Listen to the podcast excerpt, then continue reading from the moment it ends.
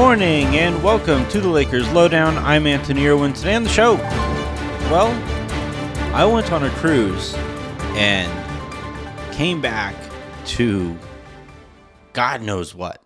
Let's try to figure out everything that I've missed. I'm going to focus on the Kyrie Russ Nets Lakers trade situation for the majority of this thing, um, just because I, I feel like there's so much reporting being done um, with so many interested parties trying to get their side of the story out and trying to leverage their way into a more favorable situation, both in terms of uh, the the return on whatever eventual trade that the Brooklyn Nets make, both with KD and with Kyrie Irving, but also in terms of like how their fans can feel about their efforts after this is all done. So uh, let's just uh, look. The KD f- fan fiction was is fun to think about, uh, but I, from what I've heard, the Lakers are not at all interested in trading Anthony Davis, and you don't get Kevin Durant if you don't trade Anthony Davis. Um, I personally would make that deal if it's if it's KD and Kyrie for AD and Russ, but uh, there are other things going on there, obviously. Uh, now, so that means we have to focus on the Kyrie situation, and I'm gonna give my like 20 second read of how I think this is all going down. So, first and foremost, the thing to keep in mind here is that the Brooklyn Nets do not want to trade Kevin Durant. They are being forced to. They're, you know, Kevin asked out and and not only do they not want to trade Kevin Durant, but they would like to trade him for the best possible return. Um, but because KD has only listed a couple teams, uh, them being the Miami Heat and the Phoenix Suns, Brooklyn is just kind of screwed. This is kind of like the AD situation when he was leaving New Orleans. Now, New Orleans did wind up getting a very good haul for AD, um, and then Paul George wound up getting a, a uh, OKC a very good haul when he left as well. So the anticipation here is that yeah, Kevin Durant on the open trade market with four years left on his contract is going to get you quite the return, but uh, as that as the Nets do not have control of their pick next season, the idea that they could just bottom out, um, and also given the fact that Joe Tsai is seems to be a, a very stubborn owner, uh, they can't just straight up bottom out. So with KD, they are trying to get a return and they are trying to sign players that keep them competitive next season. As trading Kevin Durant and remaining good feel like two mutually exclusive things.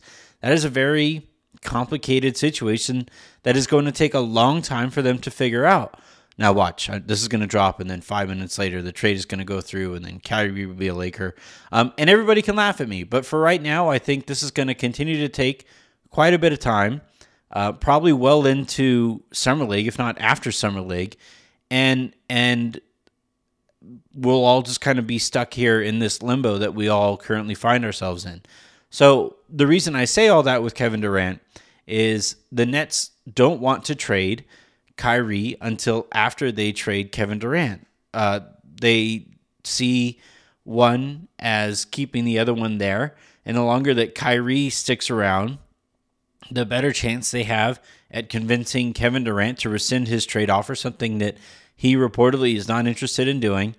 And uh, so that means that the Lakers are now here waiting for uh, the Nets to make a decision on Kevin Durant. Now, the Nets, they could just wait this out. They could wait all offseason. I don't think they want to enter the season with Kevin Durant and Kyrie Irving, but that is what the reports are suggesting that they're willing to do that. Just like, however, I didn't believe that the Lakers really wanted to come into training camp with Russell Westbrook.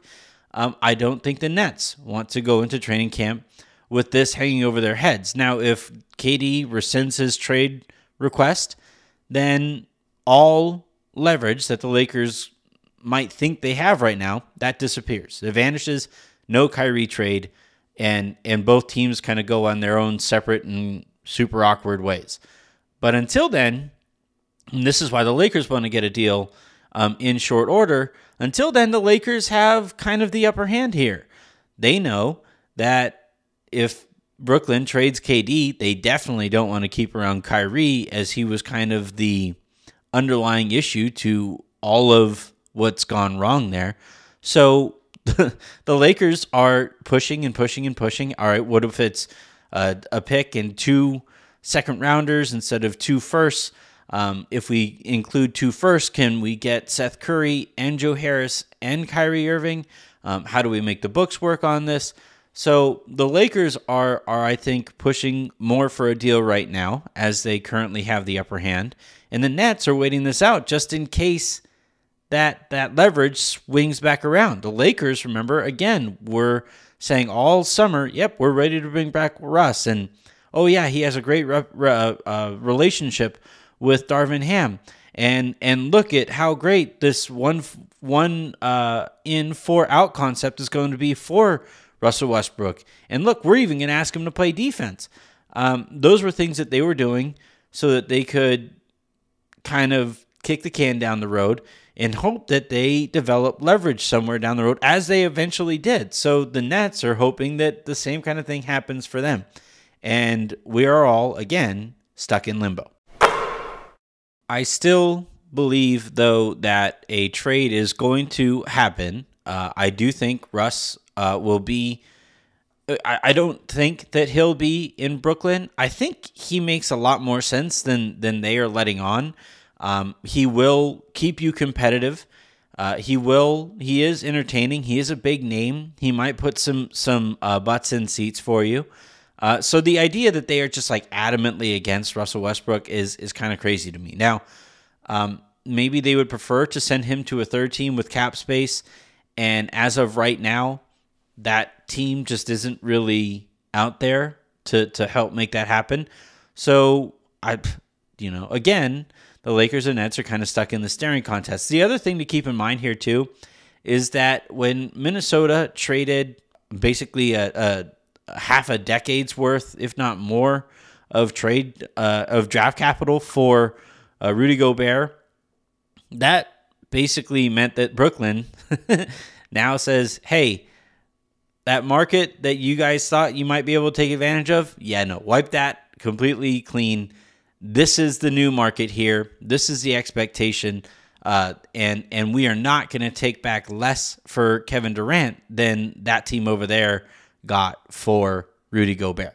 So again, there's a bunch of factors here going on, but I still think that Russell Westbrook will not be a Laker on opening night for the Lakers. I still think that Kyrie Irving will be a Laker on uh, opening night. I think that Joe Harris will wind up being a Laker on opening night. And the big question here is whether the Lakers might be able to also get Seth Curry in this trade um, by either adding uh, Talen Horton Tucker for both for, for money reasons and for for uh, future capital, and whether they're willing to give up what sounds like it's they, they might need an extra first to to to get Seth Curry. Um, whether they're willing to do that or keep Talen, keep that pick, and see if you can add a shooter or a better overall player than than maybe Seth might be a bigger overall player um, than Seth might be over the course of the season. Uh, I hope that that was clear. If it wasn't clear, blame the entire situation because it isn't a particularly clear situation. I'm going to keep this one kind of short. One, because I have a tooth that currently makes it feel like uh, my mouth is just like about to explode. Uh, so I'm I, I, would say I'm I'm talking through gritted teeth here, but the even the notion of gritting my teeth brings legitimate agony to me. So I'm gonna keep this one short.